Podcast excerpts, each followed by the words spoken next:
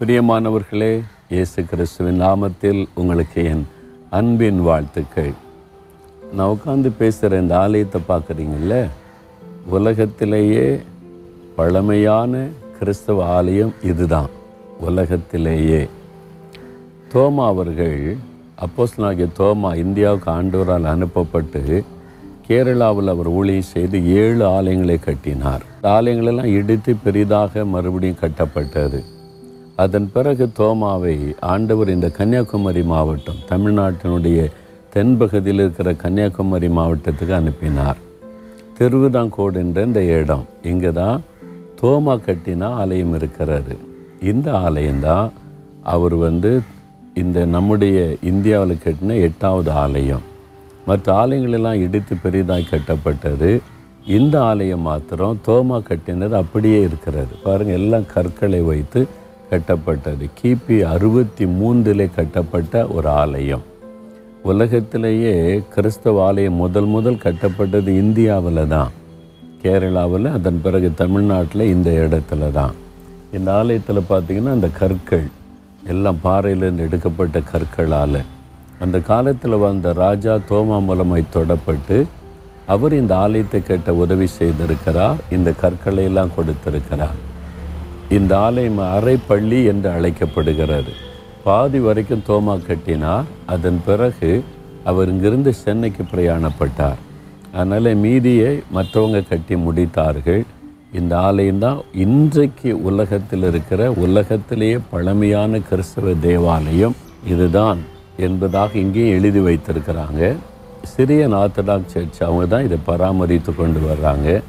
இங்கே போதகர்கள் இருக்கிறாங்க.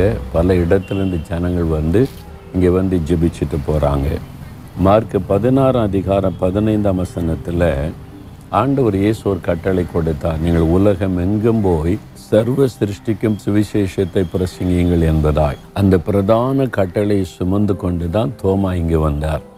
இது நமக்கு கொடுக்கப்பட்ட கட்டளை. நாமும் கூட எல்லா மக்களுக்கும் சுவிசேஷத்தை நாம் அறிவிக்க வேண்டும். அது தேவன் நம்ம கொடுத்திருக்கிற முக்கியமான கட்டளை. தோமா அந்த கட்டளை ஏற்றுக்கொண்டு அதற்கு கீழ்ப்படிந்து தான் வெகு தூரம் பிரயாணப்பட்டு இந்தியாவுக்கு வந்து இந்திய மக்கள் மேலே ஆண்டோர் வைத்திருந்த அன்பை வெளிப்படுத்தி சுவிசேஷத்தை அறிவித்தார். நிறைய பேர் சொல்லாங்க இது வெள்ளைக்காரங்க கொண்டு வந்த கடவுள் என்பதாக. அப்படி கிடையாது. கிபி அறுபத்தி மூன்றிலேயே முதல் நூற்றாண்டிலேயே இந்த ஆலயம் கட்டப்பட்டது.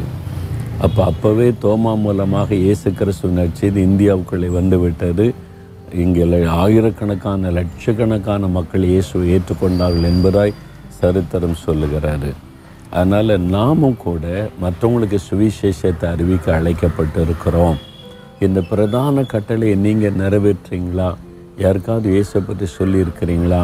நீங்கள் வேலை செய்கிற இடத்துல படிக்கிற இடத்துல வசிக்கிற இடத்துல பிஸ்னஸ் பண்ணுற இடத்துல இயேசு உங்களை நேசிக்கிறான்னு ஒரு வார்த்தை சொல்லலாம்ல இயேசு உங்களுக்காக சிலுவையில் மறித்தார் அப்படின்னு ஒரு வார்த்தை சொல்லலாம்ல?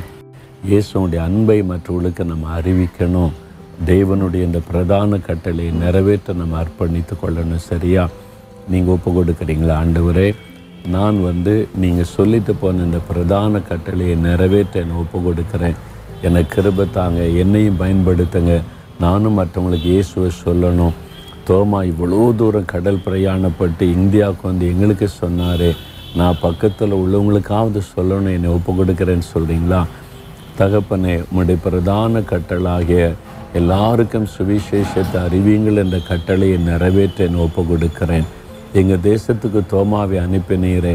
அவர் மூலமாய் அழகான ஒரு ஆலயத்தை கட்டி கொடுத்தீரே அதற்காக நாங்கள் உண்மை துடிக்கிறோம் நானும் இந்த இயேசுவை எல்லாருக்கும் அறிவிக்க எனக்கு கிருபை தாரும்.